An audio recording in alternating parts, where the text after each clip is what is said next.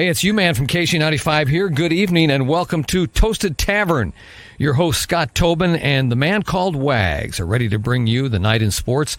So pull up a stool, grab a drink, and let's get toasted. And good evening and welcome into the Toasted Tavern. I am Wags, joined alongside by my good buddy, Scott Tobin. Been about a week since we got a chance to join you guys. Last week we talked a lot about a couple of guys that might have been coming to St. Louis. One did not. The other one's still a bit up in the air. That's kind of the premise of tonight's show is really all about Major League Baseball and the upcoming trade deadline, which is coming up on Tuesday, August 2nd. But uh, Scott, how are you doing? I-, I think we both have about a week that we've been able to kind of relax from the Matthew Tkachuk thing, but still stay excited about possibly Juan Soto and – obviously uh, the rain has come to St. Louis as well, and thankfully the Cardinals weren't in town to to witness that and maybe have a couple games moved and canceled. Oh my gosh, man! I, I hope as you bring that up, I hope everybody out there is safe and dry and comfortable in their homes because the rain in St. Louis has been absolutely nuts this week. I mean, you know, I didn't experience a whole lot of it on Tuesday. We were kind of on the outskirts of that, didn't get a whole lot. I know your area around your house got hit pretty hard. Did you guys have any any uh, flood damage or anything from that? Not at my house, no, which was which is nice because we've actually had a flooded basement in the last couple of years. So to be able to avoid that was really nice. We didn't have a, a ton of issues. It was more so the uh, the 70 Mid Rivers area, which got hit really, really hard. Um, I mean, I know a couple years ago when we had some big rain, 70 flooded, which is something I had never experienced before. But it once again happened in that Mid Rivers area around 70, so that got hit hard. But thankfully, we did not. And, and expressing the same opinion and, and thoughts as you. Hope everybody is safe and sound and getting things back to normal. It's you know for people that have flooded out, it's it's not it's not fun. No, it's not. And then you know you get through the you get through it on Tuesday, and then hey, wait, it happened again today. And I was downtown this afternoon, man, and like all of a sudden you look up and it's just black. And uh, I, I, had some stuff to do. I was down at the ballpark uh, dealing with some stuff this afternoon, and got ready to leave. And like downtown, it was pouring down rain. But then you like look to the west and you look at 40, and I mean, the sky was green. There was lightning everywhere. And it was like, holy crap, they're getting pounded. And so I get on 44 and start driving, and it's like, okay, I'm going to drive out of this. Well, then I get almost to Webster and I make that turn as you head towards Webster and go down the hill of 44 there. And I mean, all of a sudden, like, all of a sudden, I couldn't see like 10 feet in front of me. It was raining so hard that I literally could not see the brake lights. Everybody had their hazards on because you couldn't see brake lights. It was raining so hard and there was so much water. Cars would come to, go in the other lanes and there was so much sitting water on 44 that it would literally come up and go over the roof of your car. Oh, it was oh the crazy. God. It was absolutely crazy, and it was like that way for a good 20 miles. And again, 40 flooded right outside of downtown again today. There's t- places on there were places on Washington Avenue and on Delmar Loop that literally had two or three feet of water in their businesses this afternoon. So again, just wishing all those people uh, good luck and hopefully things dry out and hopefully it didn't ruin businesses, ruin people's homes. Hope everybody's safe. I know there were some car- people stranded in their cars. Again, people had to rescue them because their cars were floating and and so just a scary situation, man. Because you and I have both done enough radio and done enough rural radio where I know I laugh every time I hear it because I had to say it so many times. But turn around, don't drown is a serious thing. It really, really is. I mean, there were even some reporters that got uh, had to be rescued uh, from this on Tuesday. So yeah, it's it's no joke. so anytime you you get into these situations, and we're still in, in, you know in tornado season and all that stuff as well. And yes, as Midwesterners, we kind of laugh and scoff at all that kind of stuff, but it really is serious. And oh, if you're ever in those instances where you know you you're near flooding or you're in a tornado warning or anything like that, definitely heed the warnings as much as you possibly can because it is something that's very very serious and something you definitely need to uh, do to to save yourself and and others as well. So make sure you heed those warnings, please, please, please, please, please. Okay, so we talked about that. We talked about our lives and how we're uh, kind of getting through some stuff, uh, and now we get to turn our attention to really what's been, I guess, gripping St. Louis the last week or so, uh, really. I mean, it, it's been kind of floated out there for the last couple weeks, but it really, since our show last Thursday, it's really taken off as far as this whole Juan Soto to St. Louis thing. And we actually put up a poll on our Twitter page yesterday. And uh, I'll say this: we got some responses. we, we, got some responses. We we had we heard a, a, Major League Baseball radio rumor yesterday that the Cardinals were offering Dylan Carlson, Nolan Gorman, Juan, Juan Yepez for Juan Soto. Now there's other pieces to that. Patrick Corbin was going to be thrown in that as well. Maybe a minor league prospect, one of the lower end ones, not the high ones like a Walker or a Masyn Winn. And we put this out there and said, "Hey, do you make this deal?" We thought, okay, we're gonna, we're going to get some responses. We're going to get some votes. What have nearly 3,700 of you came out and responded with your thoughts on this trade proposal or trade rumor that is out there. 74% of people said yes, they'd make that deal in a heartbeat, while just 25% said no. And we got some really interesting responses that we're going to go through here in just a little bit as well. But first off, Scott, the rumor seems a little light to me with Patrick Corbin being a part of it, it, it, makes a little bit more sense. You kind of talked me through that a little bit yesterday, but what are your thoughts on this rumor that we heard yesterday on MLB radio? And is it is it still the leading rumor for Juan Soto and the Cardinals? Um, you know, everything everybody you hear, everybody's got a different idea of what that package could look like. You know, um, Mike Rizzo, the Nationals GM, came out yesterday and said you know, that Patrick Corbin probably, well, he didn't name Patrick Corbin. He just basically came out and said that they wouldn't throw a bad contract into the Soto trade because he wanted to get as much as possible if they move Soto. You know, do you believe that? Is him, is that just him coming out and saying something for the Nationals fans so that they don't get all upset? And then at the end of the day, you say, okay, well, he makes that move with Corbin in it and says, well, that's the best deal we could get. Plus, we were able to move that dead contract. You know, it's, it's hard to decipher GM talk this time of the year because they're not going to tell you exactly what they're really thinking. Um, man, you know there there are so many rumors and so many different things and so many different people. Everybody's putting out their opinion. I've seen so many different trade proposals today with the Cardinals, um, and yep, and Soto. And the funny thing is, you know, you hear all these other teams involved, but you're not seeing trade proposal ideas for the yep. other teams that are supposedly involved, which makes me think, you know, I mean, again, it's all speculation and who knows. But the fact that there's not proposals being thrown out there what the other teams would give up, are the Cardinals truly the team that is in the driver's seat of this thing? It, almost feels like they are. I mean, like you said, no one else has really put anything out there. You've also got you know, the fact that one of the big suitors out there, the Yankees, traded for uh, Benintendi yesterday. So that almost puts them out of the running, although officially they're still in it. But at this point, do they have the potential, you know, prospects and, and guys to move in that deal? The Padres are another big one that are in on Juan Soto. They just had some pitchers go down uh, as well the last couple of days, but there's also been rumors that they're shifting their attention to a guy like Shohei Ohtani, who the Angels aren't necessarily looking at moving, but are listening for moving. I, you know, you, you can't necessarily say we're not going to move anybody, but still actively listen. It, it means you're shopping. You're not actively shopping him but you're shopping him. So, you know, do the Padres pivot to the Angels because it feels like the, the Cardinals and, and Nats are going to make this deal? Or, you know, Joey Gallo is also another guy that's been linked to uh, the Padres as well. So, you know, those two teams were, were kind of the top contenders with the Cardinals for Juan Soto, but it seems like the Yankees are out and the Padres may be, you know, pivoting to another direction.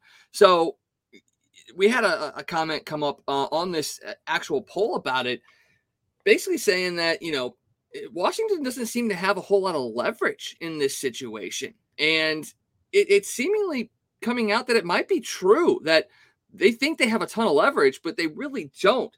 And it makes this proposed rumor deal make a little bit more sense now because – you're not trading away your top end prospects, which you really don't want to give away one, three, four, six, or what have you for a guy like Juan Soto. Yes, it hurts your team a little bit right now because Carlson's holding down center field while Harrison Bader is still out with an injury.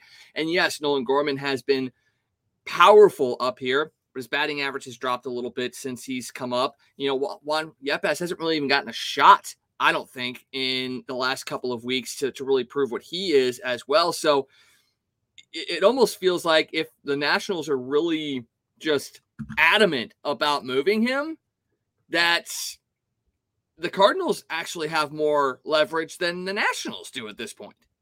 Well, you know, the leverage that the Nationals have is that they don't have to trade him. I mean, you know, they don't have to ever trade him. They can hold on to him and for two and a half years and then, you know, see what happens when he becomes a free agent. That's not smart on their part because they have nobody in their minor league system that's ready and their team's not very good. So, you know, I don't think they do that. And if you move him right now with two, you're not going to get more for him if you wait because right now you're going to get the most for him because you've got two and a half years. If you wait till the if you wait till the off season, then he's only got two years. If you you know, every, the longer you wait, the less you're going to get because the less controllable time he has. So from that aspect, you know, this is the time to move him because you're going to get the most for him. More than likely, although you could make the argument that if you wait till the off season, more teams may be involved, and then maybe you can jack up the asking price. Although I'm not sure that that's 100% true, and I'm not sure how many teams, even if you go to the off season, are going to be involved because then you do have that less half of a year that you've lost of control when you're pretty sure that after two years he's going to go to free agency and you're going to have to fight that. I mean, there's no guarantees. I mean, definitely no guarantees that he's going to sign with anybody before he hits free agency. And chances are he's not with Scott Boras being his agent. So, um, you know, I, th- I think the Cardinals have a pretty good shot at this if if Mo's willing to pull the trigger. You know, that that's the big question. Is John Mozeliak willing to pull the trigger? not just on Juan Soto, but on any of these guys that we've talked about, Frankie Montas, Luis Castillo. You know, there's rumors that Shane Bieber could be available in Cleveland. You know, there's rumors that Pablo Lopez could be available in Miami. I mean, there's there's a lot of guys out there all of a sudden that could be available. I mean, yeah, the asking price is going to be absorbent for any of those guys, astronomical probably for a couple of them. But you know, if you want to win and you want to make a move, and the Cardinals need to, you know, you're going to have to give up some of those prospects, and you can't just keep hoarding all these prospects. I mean, where are you going to play all these guys? Can't have seven guys that play the same position and looking around going, uh, now what do we do? You know, I mean, you're running out of spots for guys. So Mo needs to make a move, and you know, we're going to see. You know, it's going to be interesting because we're going to Washington this weekend, so we're all going to get a really good look at Juan Soto for the next three days. Who knows? Maybe he's on the plane coming back to St. Louis on Monday morning. Wouldn't that be a unbelievable moment for Cardinal fans? That would be a nice uh, parting gift, I guess you would say, in that. And uh, I kind of want to. There's two different directions that are branching out from what you just said, and I, I want to start first off with the fact that you're talking about prospects and where these guys are going to play and all that kind of stuff. And you've seen people just railing about, oh, you you got to keep these prospects, blah blah blah blah blah. Well, someone put up just the other uh, earlier today, really, just what the Cardinals prospect farm system was like just a few years ago when they were still ranked number one. And you go through it, and there's only like one or two guys that a had success at the major league level, and b it wasn't even sustained success as well. So you're basically trying, you know, you're it's a crapshoot. It's it's a lottery ticket for these prospects. And then on the flip side, you're getting a known quantity in a Juan Soto. It's not like he's been around for a year or two and you're like, uh, maybe is he? Yes, his batting average is down. He's hitting 243 this year, but you know you're getting a guy that's going to hit for power, a guy that actually walks too. Okay. This guy had 145 walks last year. That's that's pretty damn good for a young power hitter. Yes, there were some intentionals in there as well, but for a guy that's Juan Soto, you're not going to see a guy get 145 walks because normally he's swinging and striking out a bunch of times as well. So you're getting a proven commodity for lottery tickets that may or may not pan out. Now, I'll say this for the Cardinals prospects the ones they have now seem to have much higher ceilings than the guys even just four or five years ago that were down there. So it is a little bit more of a not a sure thing lottery ticket, but a lottery ticket that very likely is going to get you, you're going to hit maybe a hundred thousand dollar winner instead of a million dollar winner, but you're still hitting a winner in those instances. So that's a piece that you have to look at as well. Yeah, you do. Um, like you said, you know, th- these are definitely higher ceiling guys than we had a few years ago. But again, you're talking about Juan Soto, who is, you know, probably the best player of his generation. And we're not talking about a guy who's 30 or 31 that you know, is kind of towards the end of his prime and you're going to get a couple of years and then he's going to kind of go over the hill. You're talking about a guy who's 23. You know, very seldom in the history of baseball has a guy who's been this talented become a free or been available for a trade when they're 23 years old. I mean, it just doesn't happen. Um, you know, you talk about the comps for what Juan Soto's did. You're you're talking about guys like Mike Trout. You're talking about guys like Ted Williams and Ken Griffey Jr. and Albert Pujols. I mean, you're talking about guys like that in the early years of their career that were the best. Miguel Cabrera, guys like that who were superstars when they were really young and some of the best hitters we've ever seen. So, I mean, he's a generational type player. So, I mean, you say, oh man, you can't give up these prospects, but you're getting back almost a prospect yourself. You got to realize that, you know, Juan Soto is a year older than he's less than a year than Dylan Carlson. I mean, he he's only a couple of years older than Walker and Winn. You know, I mean, it's not like you're trading youth for a, a grizzled veteran. So that's something that you have to look at that makes this a little bit different than normal. Um, again, it just comes back to what you're going to have to give up. Um, you know, I saw somebody put out a trade proposal today that had one of the ones I saw today. I think Hector Gomez put it out from ESPN, and it had Dylan Carlson, Nolan Gorman, Alec Burleson, Winn, Giuseppe, some, and there was another prospect in there. And it's like that might almost be too much. Mm-hmm. I don't know. I don't know if you're the Cardinals that you can give up Dylan Carlson and Alec Burleson for one big reason. You have to be a little bit worried about Harrison Bader with his foot problem right now. You're not sure. You know, you get plantar fasciitis, that can be a serious problem, especially for a guy who counts on his speed to be such a huge part of his game. You know, we know Bader's now been shut down for weeks. Who knows if we're going to see Harrison Bader the rest of this season? So I don't know that you can trade two of those guys because then you look at it and you go, okay, our outfield is Tyler O'Neill and Soto and who? You know, if you move Burleson as well. I mean, if you move Carlson and you have Burleson, then you're like, okay, we can we can bring Burleson up and we're okay. If you don't, then you're going, okay, we have Tyler O'Neill and we have Soto, but who's our third outfielder? Is it Lars Nootbaar? I don't know how great you feel about that every day. Or, I mean, you could throw Tommy Edman out there, I guess, if you wanted to, or Brendan Donovan, or, you know, here's a really fun idea. Let's have Juan Yepez play the outfield every day when he's healthy. you know, and he's and the thing about that is you can't count on that either because he's out with a forearm strain and has had a setback trying to throw. So um, you know, so there's a question about when he's going to be eligible to come back.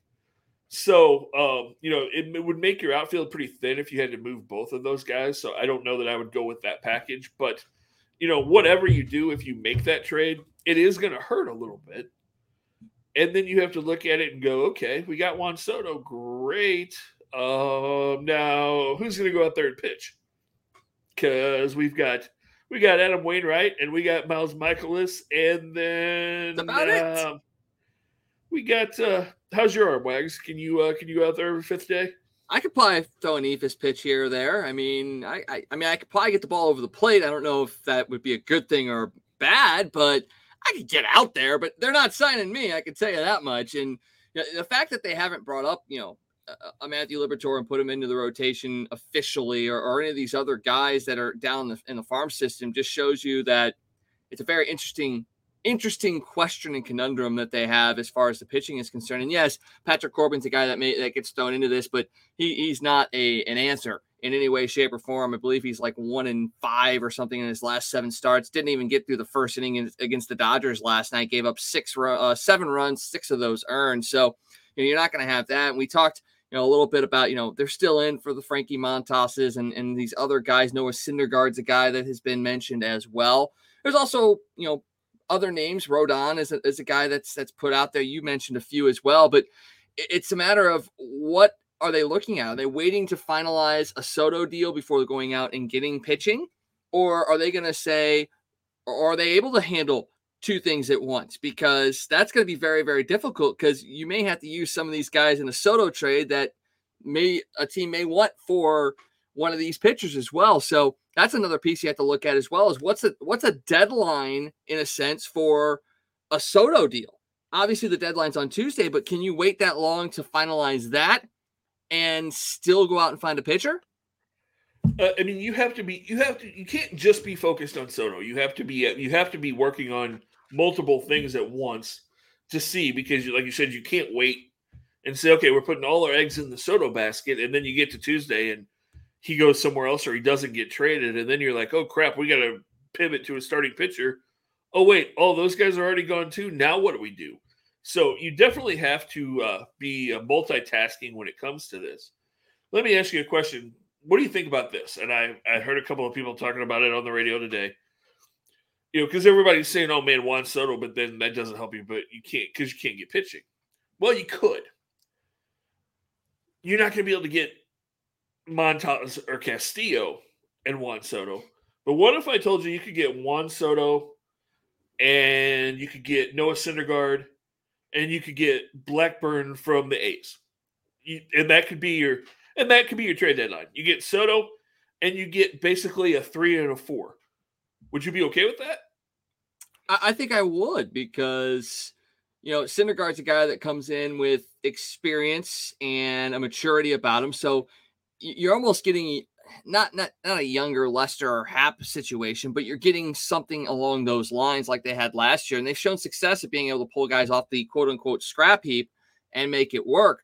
But I think you're it's a little bit more high end scrap with with those two guys.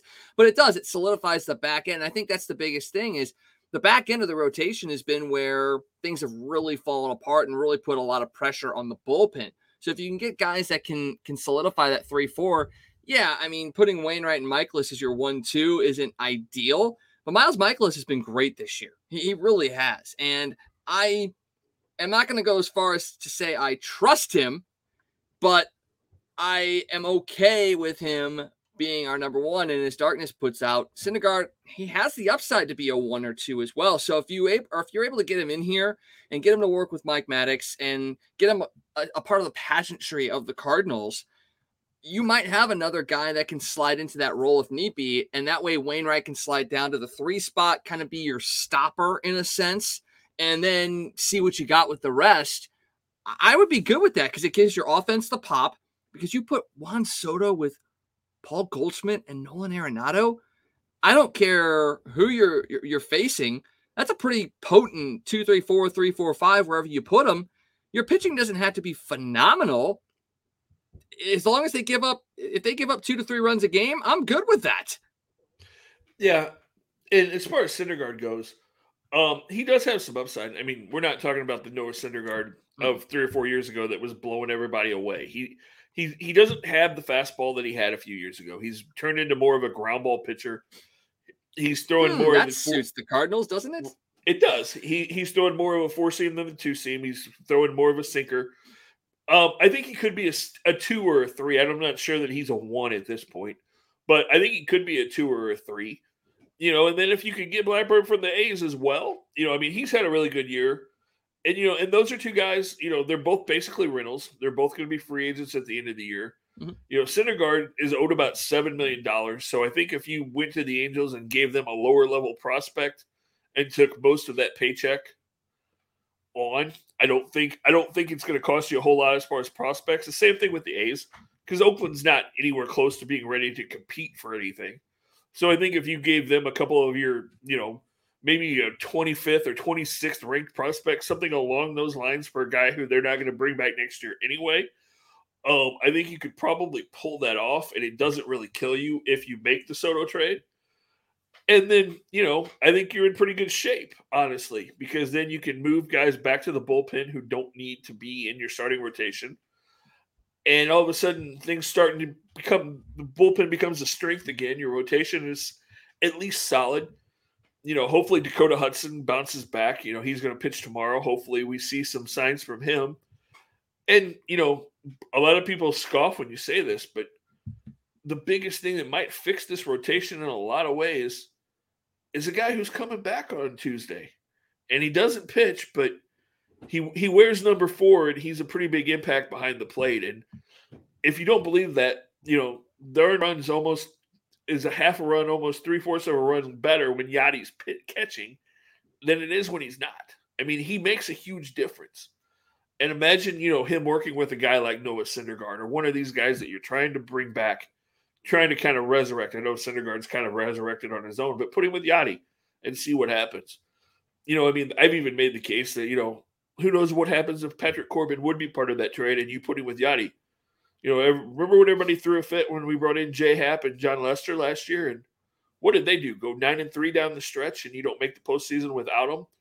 Um, so you know, Yadi makes a huge difference, and he's going to help some of those young guys in the bullpen as well. And he, he's a calming influence on this team. You know, he just is. So that's going to make a huge difference as well. And you know, I mean, if you make a couple of those moves, it's this team could really make a run. I know a lot of people laugh at that right now and say they're not good enough, but a couple of moves, and you are right back in there. The other way, okay, let's let's flip real quick. So we talked about if you get Soto you go cheap on pitching. If you mm-hmm. don't get Juan Soto, then you have to turn around and say, okay, we have to go get a Frankie Montas. We have to go get a Luis Castillo. We have to go get a Shane Bieber. You need to go get one of those guys, and then you have to, and then you have to look at a bat again. Maybe that at that point you look at a guy like Trey Mancini in Baltimore, one of those guys that you can bring in and can be a bat. And I see that Yadi got pulled in his rehab assignment tonight. Hopefully, that's just a precautionary thing and nothing else. Uh, that would be a huge blow to the Cardinals. We can't have guys making rehab assignments and getting hurt immediately, a la Steven Matz running oh. after a foul ball, a slow roller down the first baseline like a maniac for some reason the other night, and uh, that that was that was rough to watch. But uh, I digress. Back to the Cardinals trade deadline you know you've got to you've got to make a big impact move one way or the other, whether it's Soto or whether you go get one of those starting pitchers. And either way, you really need to get two pitchers. Whether you go mm-hmm. whether you go high end with one and then like a Syndergaard on the other end and a small bat, or if you go Soto and then the two other bats. Either way. Yeah, I'm I'm right there with you. I mean, you have to make a big impact, and people continuously forget, and, and I do as well because I mean, you're a Cardinal fan, you're a Blues fan. We all know, you know, just disappointment. It's it runs in our in our blood. Hell, we're Mizzou fans, and you're a Dallas Cowboys fan. So I mean, like, there's so much just negativity that runs through our our, our veins when it comes to sports that we forget we're still within a handful of games of the Brewers first place.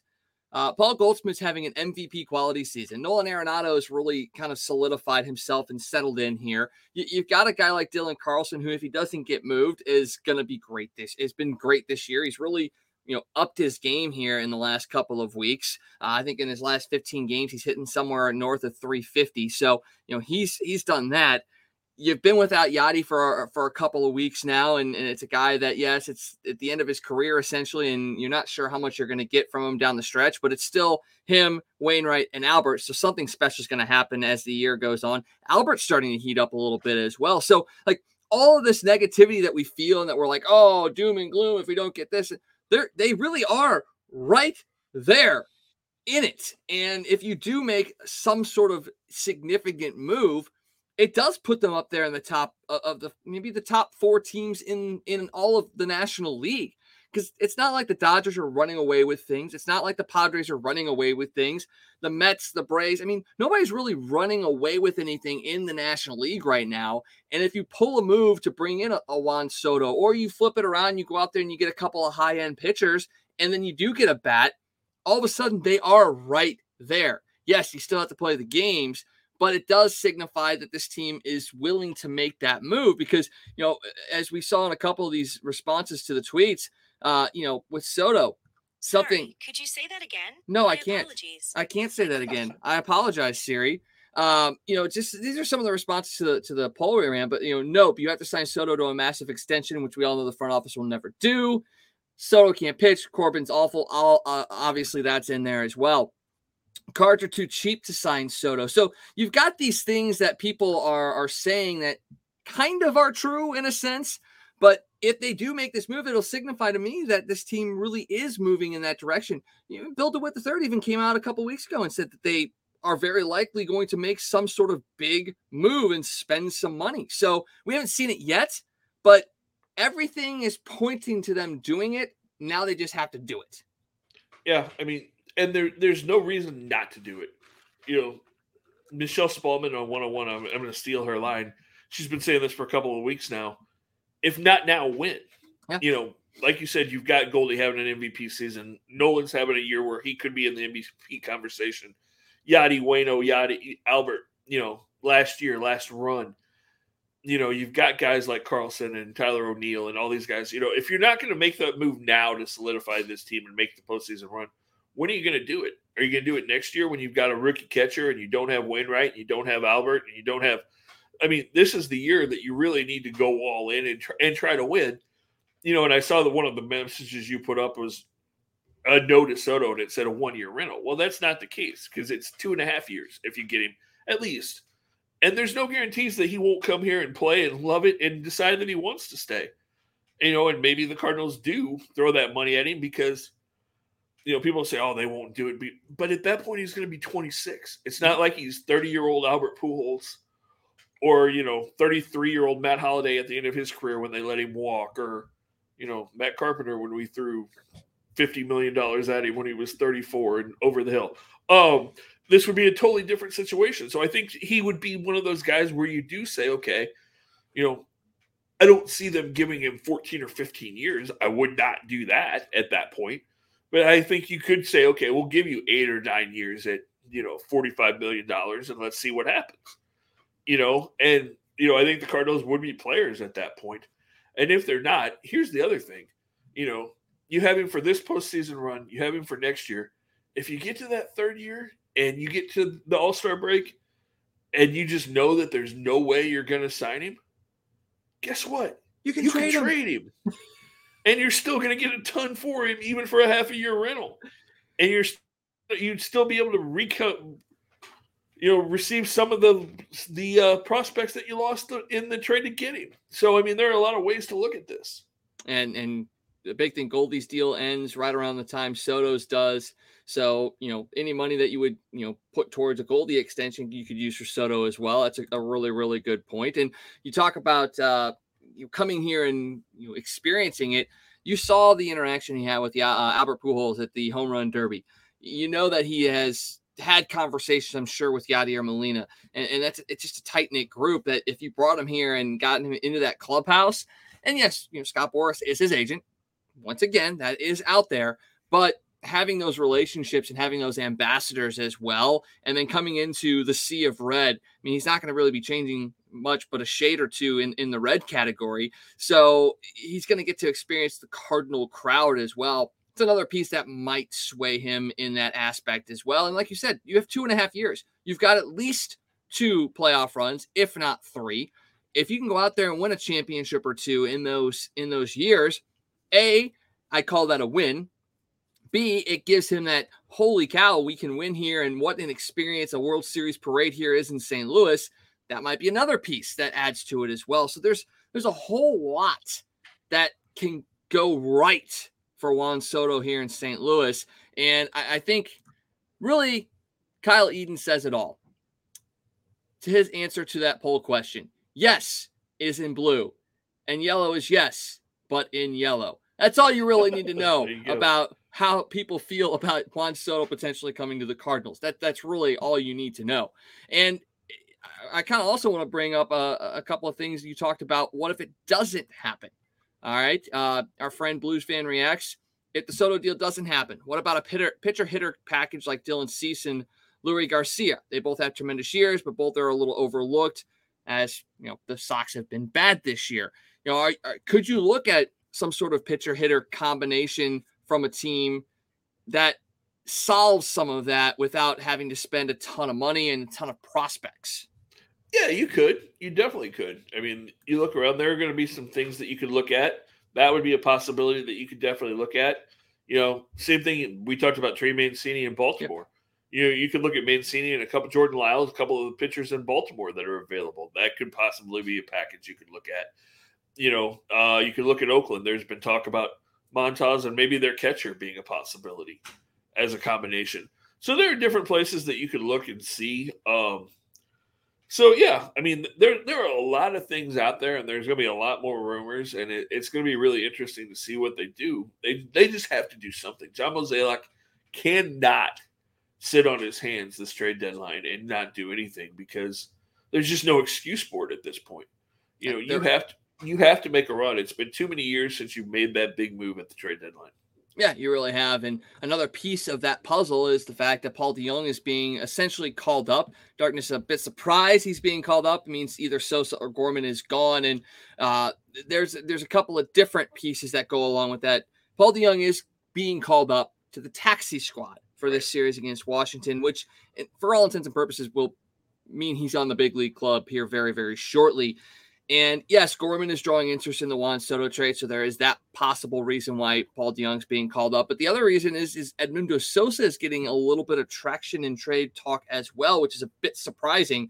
Derrick Goold reported today that an AL West team is showing interest in Edmundo Sosa, who hasn't had a great year this year.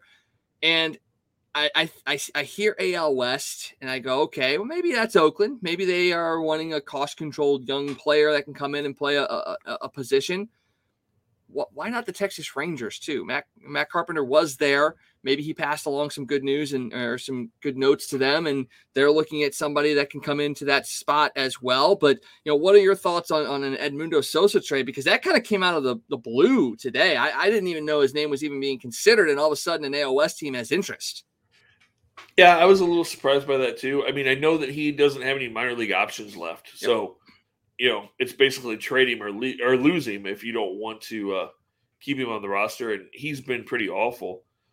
Um, yeah, the Rangers are possible, although you know they did go get a couple of shortstops in free agency and spend a lot of money there. So, I mean, Oakland would make some sense. You know, he's a young player that uh, would be cost controlled, and you know, it's Oakland, can, so yeah, he can grow and learn, and you know, who knows you know, I think the thing about Sosa, everybody was so excited about him last year because he did do some good things.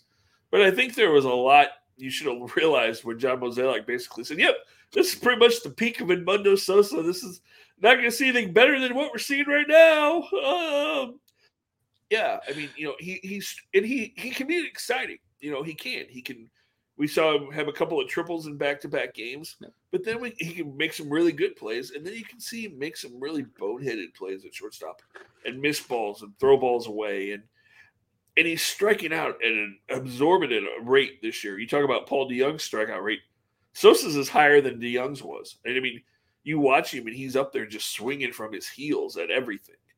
So, um, you know, if you could get something for him, I don't know that you're going to be able to get a whole lot for him. Maybe you could get a bullpen piece, although that's even questionable. It's probably like a low level minor leaguer that you're going to get in return for him. But it would clear a roster spot. And, you know, you got at some point, you got to see what Paul DeJong can do.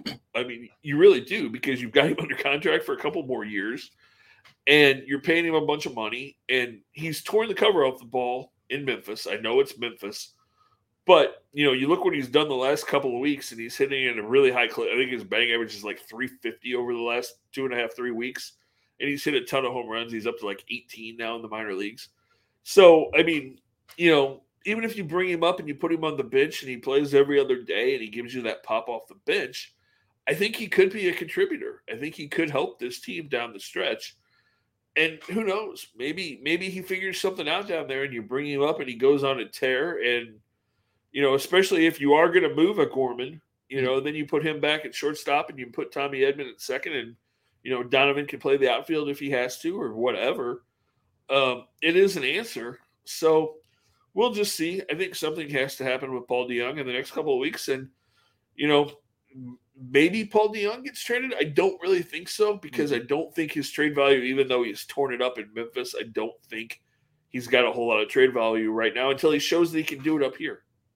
Yeah, I think you're right. And, you know, he was hitting well under 200 when the Cardinals sent him down to Memphis. His first week or so at Memphis wasn't all that great, but in his time down there, he slashed a 249, 313, 552. He's hit 17 home runs and driven in 54. So, like you said, it is Memphis, but still, if you produce at Memphis, that means you have opportunities to produce at the major league level as well. So, uh, I think you're right on the on the head there. He's going to be a part of this team in the next week or so whether it's because some guys have been traded or it's just that part where, hey, it's time to bring them up and see what we got to see what we can use for the stretch run as well. So uh, Paul DeJong is going to be a part of this team here in the next week or so. And you know, going back to your point about the trade deadline about what Mozeliak has to do, Blues fan reacts is right on. He, Mo, Mo owes it to Yadi and Wayno and, and really Albert too.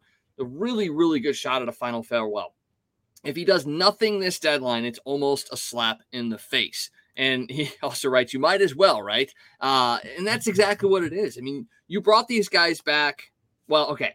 I'll backtrack just a touch because I'm not in the head of John Mozeliak or, or the Cardinals, uh, you know, ownership or anything like that. me as a fan looks at it and go, okay, the Cardinals brought back these three guys for a final farewell, a chance to go for a championship and to win one more time. Maybe they brought him back in just to sell some tickets. I don't think that's the full mindset of the uh, uh, of the Cardinals organization. It's there, obviously, but I feel like yes, they brought these guys for one final hurrah. And if you don't go out and find a way to make this team better to get them to that point, it is. It's a it's 100% a slap in the face because you're just basically trying to print money. Yeah, absolutely. And you know, Yadi wouldn't have come back. Albert wouldn't have come back here if they didn't want to at least try to win one more time. Yeah. You can say, "Oh, they wanted the the hoopla and whatever and the money," but no, those guys are competitive. They've made all their money. They've gotten all the hoopla and all that stuff. You know, it was about a chance to win one last time in St. Louis. You know, when they looked around and saw Goldschmidt and Arenado, and you know, and I th- I think I think they do have that shot. And then you know, when you hear Nolan come out last week and say, "Okay." You know, we need to make a move at the deadline. We need we need to do something to make this team just a little bit better to push it over the edge because we've got the talent here, but I don't want to be a, in the wild card series. I want to have a shot to win the division. I want to have a shot to go far in the postseason. And you know, I think he used the media to send a message to John Mozeliak at that point that hey, you know, and I don't think he'll do it, but you got to remember that there is that opt out yeah. there. That if he's not happy, if he doesn't feel like this team is going to try to win, he could leave. I mean, like I said, I don't think he'll do that. I think he's happy here and I think he wants to be here. But if you feel like ownership and your general manager aren't going to give you the tools you need to make this team a championship team, then maybe he does go, hey, you know what? The Dodgers probably could use a third baseman. I'm from LA. you know, because Justin Turner's getting older. I yeah. mean, hell, I know the Padres have kinds of infielders, but you know they love to make another big splash. They're just going to spend like eight hundred million dollars on their on their payroll, and it's it's crazy, man. But um, yeah, I think the Cardinals really do need to do something this year to just just prove to the players to show those guys, hey, we are doing everything we can to help you guys win and make this a special season. Well, and, yeah, having having your one of your star players come out and say, "Hey, I'm sick of being a wild card team it, it's a good push in that direction. Probably not the greatest timing on his parts because he said that I think on Saturday, and then him and Goldie were out in the two games in Toronto do the vaccination. That was a whole uproar and, and hoopla, and people are. I mean, the fact that all of this came into sports and all that that was uh i pretty much stayed off of twitter i think uh on on monday and tuesday just because really didn't want to hear about any of that crap that was going on when it comes to you know vaccination statuses and all that kind of stuff. And you know, I, I don't want to do dive too deep into this because it's a very very touchy subject with a lot of people, but uh, that really that struck a nerve uh, with a lot of fans on both sides, really. Yeah, it did. You know, and you know, you saw a lot of people going, "Oh man, this is going to cause a divide in the team. They're going to lose lose the clubhouse." Blah blah blah. The other guys knew this was going to happen. They all knew who was vaccinated. They understood. You know, it, it's not an issue. It, it is their choice. I know people get upset because oh, they get paid money. That's your job. Well, guess what? They didn't get paid for those two days. That was a decision that they made that they thought was best for them and their families. And it is what it is, and hopefully we don't have to play the Blue Jays in the postseason and don't have them in the World Series. Let's cross our fingers that that doesn't happen. But um, you know, other than that, you know, it happened, and you move past it. I think, and I know people were upset on Sunday and Monday, but I think the fact that you split that series yeah. and you won last night, and Albert had the big game, and Wayno pitched the way Wayno can pitch. I think that took a lot of the fan hostility away and I think people went, oh, okay, we split that series, which is probably what you would have done even if you would have had Goldie and Arenado, because, you know, neither one of them are Jordan Hicks out there walking people and loading bases and all of that stuff. Uh, well, that's another story that we can get into. But yeah, you know, um, it is what it is. It was their choice, and everybody just needs to move on and deal with it basically yeah they'll get they'll get standing ovations when they come back and they'll have fans cheering for him when they hit home runs it's you know it, it's going to be a story that gets lost here in about well in about two days when Juan Soto's traded to the Cardinals. We'll just leave it at that. So uh, let, us keep it a little bit. Well, okay. Before we move on to a couple of other pieces that we've kind of already discussed, but I want to hit back on. You brought up Trey Mancini a little while ago, and before we came on, I was scrolling through Twitter and he had a little bit of a Matt Holliday moment today in Baltimore. Uh, as you guys, as Cardinals fans know, Matt Holliday last at bat as a Cardinal, hit the home run, tears flowing, everything was going crazy. Well, today, Trey Mancini had that moment as well. Potential final at bat as an Oriole in Baltimore. Hits an inside the park home run, hits off the head of the outfielder, rolls into the corner. Dude's just chugging. I mean, you, you can see gets to the end, and you're just like, oh, please, please. The catcher has the ball in his hand. And I almost, when I was watching, I almost felt like the catcher was like, I can tag him, but I don't want to because he ended up tagging like the near side of the plate before reaching over to try and tag him. It was a little weird at the end there, but Mancini in his final at bat, an inside the park home run. I asked you before the show, was that something that's a little bit more amazing than what Matt Holliday did? Because Holliday just had to trot around the bases. Mancini had to book it. He did. He did. Still a special moment because Trey Mancini's been a huge player for the Orioles. You know, he was kind of the face of that franchise, the only good player they had for a while. And then the health issues that he had to deal with, and the fact that he was able to bounce back and is even playing Major League Baseball right now is a is a big deal. And so for him to go out in Baltimore like that, if it is his last at bat, you know, that was a special moment that he won't forget. And I'm sure Orioles fans that were there won't forget. That's very, very true. Okay, quickly, uh, I want to talk about somebody that we brought up uh, that the Padres were kind of keying in on a little bit Shohei Ohtani. Okay, the Angels aren't necessarily shopping him, but they're listening on offers for him. And that was really intriguing to me because he's a guy that's uh, pitching and hitting for them. He's one of their top players.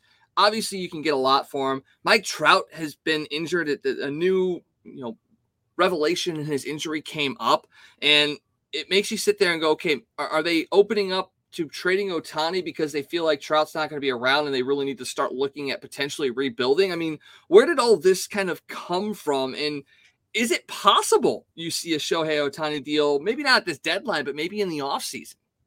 Oh, I think it's possible. I, it wouldn't 100% shock me if it happened at the trade deadline because if there's a team that's going to throw every prospect they have at somebody to make a trade, it will be the San Diego Padres. I mean, we've seen them do it a bunch of times the last few years. It hasn't really worked out for them, but they keep doing it.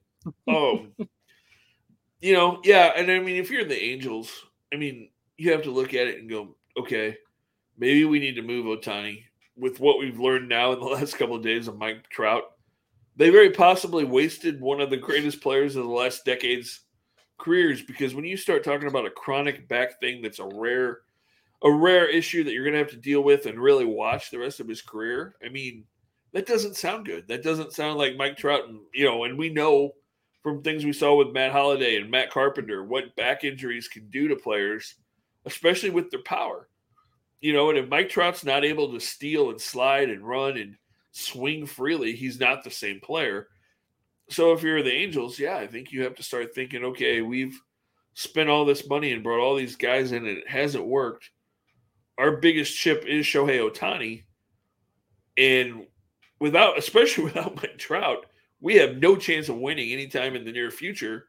So maybe we do need to move Ohtani and see what we can get before he gets to free agency and he leaves us. So yeah, I think it's very possible. And like I said, I think the Padres may be the team that does it. I was reading today. Did you see Mike Clevinger and like every pitcher that they have are all going to be free agents at the same time? all these high end pitchers, I think Clevinger and Darvish and somebody else, and they're talking about trading Blake Snell now at the trade deadline. I mean, it's like how many pitchers have they gone out and gotten in the last two years, and none of them have worked out. And now they're like, oh, they're all going to be free agents.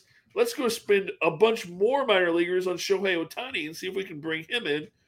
And then, as we've seen with Padres and their trade acquisitions, they'll go get Ohtani, give up 12 prospects. He'll pitch one inning and like blow out his arm. Pretty much. I mean, even Sean Manaea hasn't been great for them this year as well. He's no. struggled. So, yeah, they're, they're if you're a pitcher, you almost don't want to get traded to San Diego, even if you want to go for the nice weather and all that and all that jazz. It's it almost seems like it's a pitcher's graveyard in a sense. You know, they just go there to to get injured and well, I mean, actually, maybe you do want to go there. You know, get a minor injury, collect a whole uh, whole lot of money without actually having to do anything. I'm going to start warming up and seeing if maybe the Padres want to sign me. I, I could I could deal with a, a little bit of a shoulder injury with a couple million dollars sitting in San Diego. Well, I mean, think about that for a minute. I mean, Clevinger, we get him. He gets hurt. Blake Snell, we get him. He's not been good for two years. Yu Darvish, we get him. He really hasn't been very good for two years. Has been hurt a couple times. Sean Manaea, we get him, and now he's hurt. He was solid for a while. Now he's hurt. I mean, it's just, it's just unbelievable. We spend all that money on Fernando Tatis. We signed him to that monster contract, and he's been hurt sixty percent of the time since we did it. I mean, nothing that they've done has worked, and it's not the first time we did it. Remember the year? Remember what was that? Four or five years ago that they traded everybody and went out and got the Upton brothers, and they got who who else did they bring in? They brought in a closer, and they brought in just like eight or nine players, and by the trade deadline, they were trading them all because it mm-hmm. all fell apart.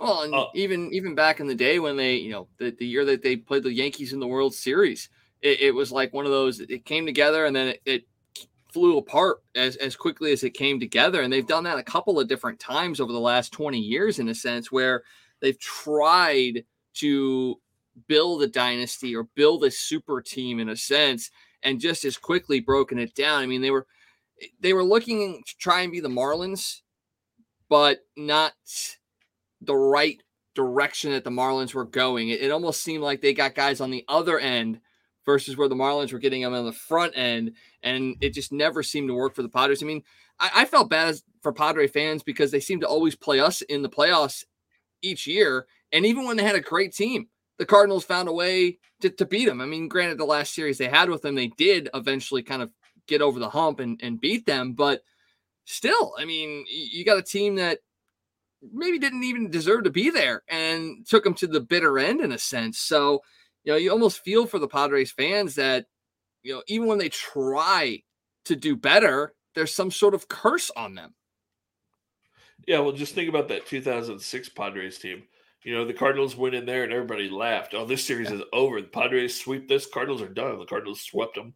You know, the Cardinals took them out in 05 as well. They took them out in 96. I mean, yeah, the Card- Cardinals definitely had the Padres number quite a few times in the postseason. So, you know, you feel bad for the Padres. They want to be the Dodgers. They want to spend money and compete with LA. And it just seems like every move they make blows up in their face. Although Manny Machado has worked out pretty well yes. for them yeah. to this point but you know nothing else really has. I mean, the Eric Hosmer deal hasn't been great.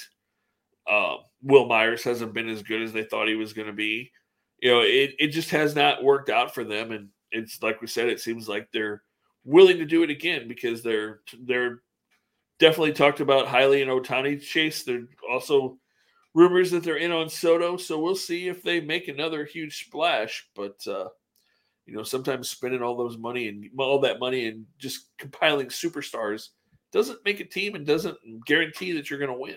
That is very, very true. Well, the trade deadline coming up on Tuesday, August 2nd, 6 o'clock Eastern, 5 o'clock Central. Uh, so a mid afternoon, early evening deadline, which I think we talked a little bit about this last year. It just doesn't feel right when it comes to Major League Baseball. I remember back in my middle school and high school days, literally staying up till midnight for the trade deadline, right. just yep. watching ESPN. I mean, it, it just doesn't have the same feel for some reason. No, it doesn't. That that that was always high drama when you were up till midnight watching the watching the minutes tick away. But uh, it's not the same. This year will be interesting though because the Cardinals will be home. They'll be starting a uh, home series, home stand next Tuesday against the Cubs, and then we'll see the Yankees and Matt Carpenter and that's going to be an interesting few days with the Cubs and the Yankees rolling into town. There'll be some rowdy crowds and some big crowds at Busch Stadium. And just in time for the Cardinals to get home next week. They get home on Tuesday. On Wednesday, it's supposed to be 97 degrees with a heat index of like 105. So the Cardinals come home, the warm temperatures come back. Welcome to St. Louis, Juan Soto. It's going to be fucking hot. yeah. Well, it'll feel like it does in the Dominican Republic. You'll think he's at home. hey, talk, Cardinals bring home Juan Soto on Sunday evening after playing the Nationals, and then he gets to be unveiled Tuesday night against the Cubs at home. I mean, how could you not have a picture perfect scenario for for like welcoming a guy to your town at home, first appearance against the rival? I mean, that that that's a storybook start right there. Yeah, it'll be it would be pretty cool. Definitely, it definitely would. Let's just hope that let's hope that it's Juan Soto or somebody that gets unveiled on Tuesday because if they come home and John Mozeliak does nothing or like the only make he moves makes move he makes is like one of the cheaper low end pitchers and goes, okay, we got one of those guys. Fans will not be happy.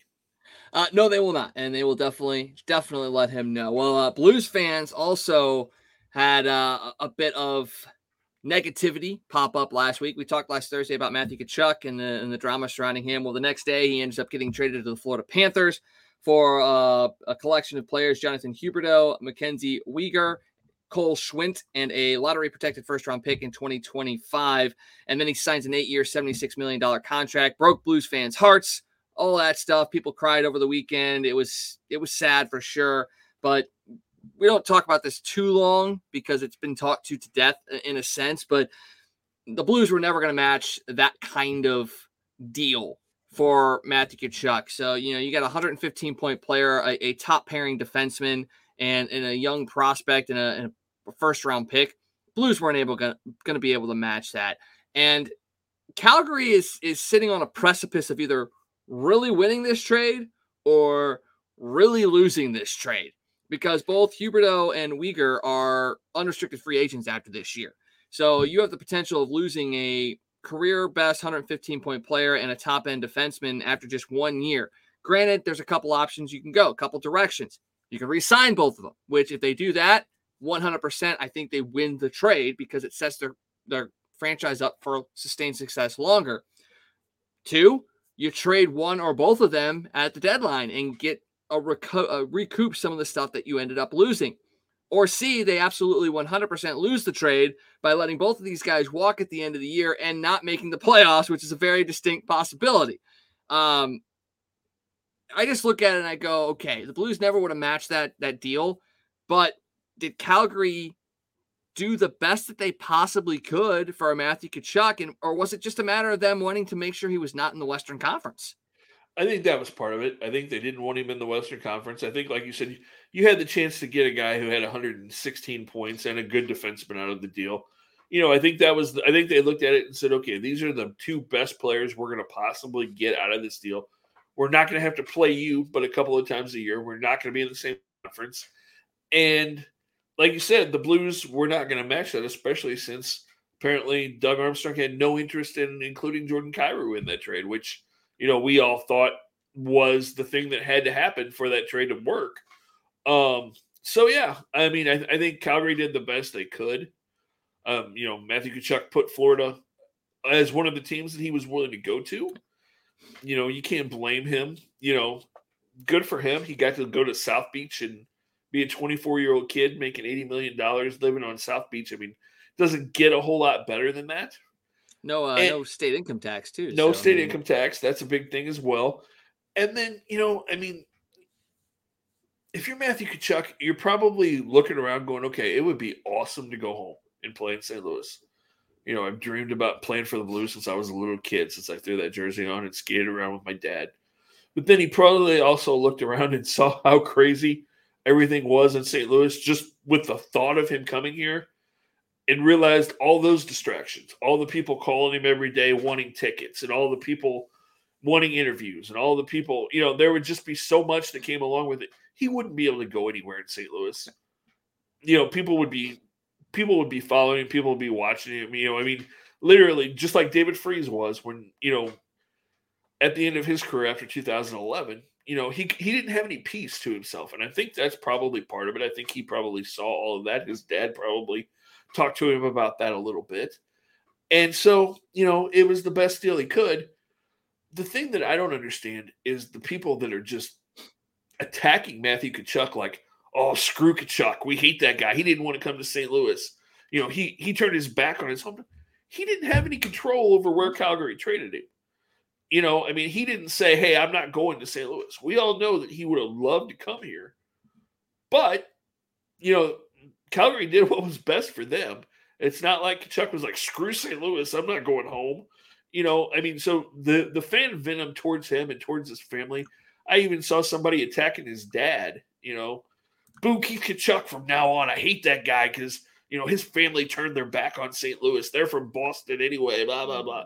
You know, it's like, dude, calm down. You know, why would anybody want to come play here if you're if that's your response?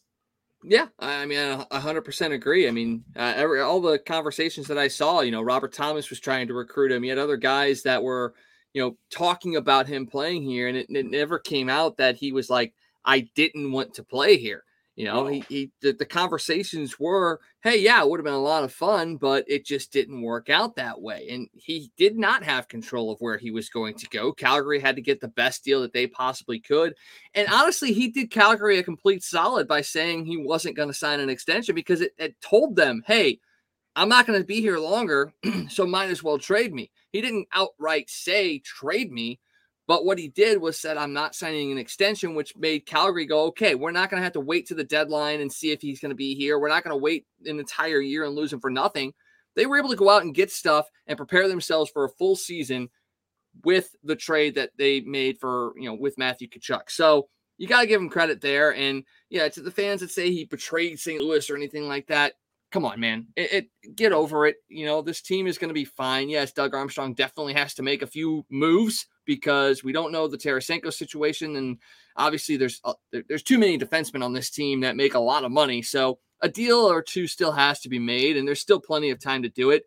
If you're going to put any vitriol at anybody, even you don't even necessarily put it at Doug Armstrong because yeah, he kind of put himself in this position, but he's also done well to maneuver himself out of this as well. So I'm still giving him a little bit of the benefit of the doubt, although it's starting to creep a little bit more towards the John Mozeliak territory of maybe not necessarily making a move that he should have made. There, there's still some, they're getting closer. I'll just put it that way. They're getting much, much closer.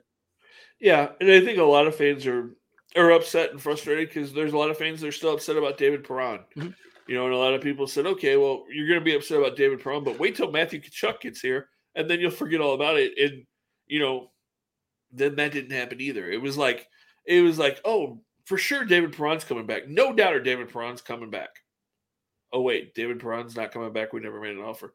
Matthew Tkachuk's going to be a blue. No doubt about it. That trade's going to get done. Matthew Tkachuk's coming back to St. Louis. Oh wait, no, didn't really make a competitive offer there. Um, so you know, I mean, I can see where Blues fans feel a little bit disappointed and a little bit lied to. I mean, in, in some sense, because you know you were kind of sold a bill of goods that okay, this is going to happen, this is going to happen, and it didn't. And then you look around and go, okay, that didn't happen. What's our counter move to that? Oh wait, we don't really one. So, like you said, the offseason's not over. Maybe he, Army comes up with something. I don't really know how he does it right now, but you know, we'll see what happens. Yeah, we, we will see what happens. Like I said, still plenty of time to to have some something happen, and we'll definitely keep our ears to the ground on that. Uh, a couple other notes before we get out of here, uh, real quickly. DK Metcalf signs an extension with the Seattle Seahawks, three years, seventy two million dollars. Uh, he was participating in a hold in where he was at practice but not actually practicing. A couple of days of that, the team was able to work out uh, an extension with him. The dude's got 29 touchdowns in three years. He's he's a bit of a beast. And Seattle did right by only limiting it to three years with the wear and tear on his body and the way wide receivers kind of are interchangeable. I think it's a great deal for Seattle. And it's also a good deal for, for Metcalf as well because he gets some security, $58.2 million guaranteed. He gets a chance to make the big bucks and still have the ability to make more a little bit longer down the line if he continues to be productive. I think it was a I think it's a really, really good move for Seattle, but who's going to throw to him? That is the question. Uh, Drew Lock, baby, all day long. Look out. Um, that's pretty much your only option at this point. Uh, you know, a lot of money. You know, Metcalf has been good, but he got a lot of guaranteed money. It'll be interesting to see if he can put up the kind of numbers to justify that with with Drew Lock or whoever is throwing the ball to him. What's going to be really interesting now is to see what Deebo Samuel gets because. Yeah he he was held out of training camp as his agents and the team apparently are working on an extension. So you know he's looking at what Metcalf just got and is going, okay, that's good. I want more. So it'll be interesting to see how that plays out. It's crazy, man. Some of these signing bonuses that some of these guys are getting in the NFL and just just the salaries, just the way they've exploded at quarterback and wide receiver the last couple of years in the league is it's kind of nuts. It's insane. It, it really, it really, really is. You know, you see what Tyreek Hill got down in Miami, and just the fact that you're seeing some of these highly productive wide receivers changing teams so frequently as well, because you know franchises are seeing younger players that can do the same things for cheaper and they are being productive. I mean, you look at what Ja'Marr Chase did over there in Cincinnati. I mean, just it, it is interesting to see how once again the game is evolving and changing a little bit. You know, we've seen you know running backs have taken that back seat, although I feel like that running back position may come back around here very, very soon as well because the wide receiver position has exploded. The tight ends have kind of backed away a little bit, but I feel like you're going to see tight ends maybe cycle around at some point here in the near future as well. You're just seeing that evolution of the game. And right now, it's still slated at the quarterback and now the wide receiver position who's to say it's going to be something completely different in the next five years? It, it very well could be. So uh, you got that, and really. You you're going to be able to see some of this uh, stuff here at the local level as well because you got a Division One team now locally here with with Lindenwood moving into the D1 uh, the, the D1 ranks. And I, I had to shamelessly plug because I go there and I'm a part of the broadcasting group there and all that.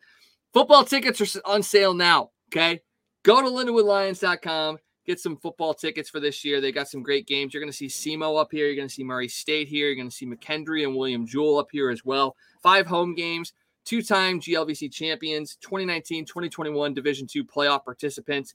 First year in the OVC. Lindenwood, a D1 school. Make sure you get your tickets.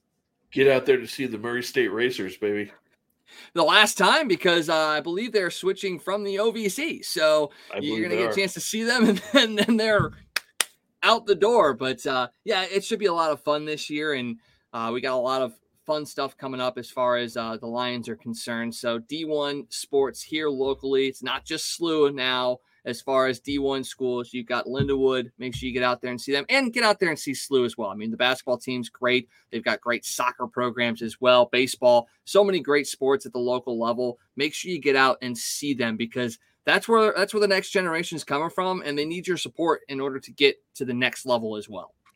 Yep, absolutely. And then you know, you can also go halfway across the state and see some really good wide receiver play at Mizzou because Mizzou's, Mizzou's got a couple pretty good ones coming in in the next year. So uh, Luther Burden and uh, that group are going to be pretty impressive, and uh, we'll see uh, Mizzou hopefully start to uh, make their return to prominence in the SEC over the next couple of years. Well, let's just put it this way: I hope we see the Mizzou claws before Texas and Oklahoma get back in here, so when they do get here, we can beat them down. I think it's going to happen. I think it's going to happen. I think Mizzou. I think Mizzou is going to be a power. like I said, I this year is going to be kind of a rebuilding because you've got all these coming in, and next year I think you start to see the real the real rise. And then as they get to juniors in two years, I think you see them playing in an SEC championship game. I've thrown that prediction out there. I really believe that. I think they've got the talent coming in the next two years that when you get to that, what would that be? The 2024 season, I guess. I think. Uh, year, yeah, yeah. I think when you get to that 2024 season, I think you'll see them playing for an SEC championship. I really believe that.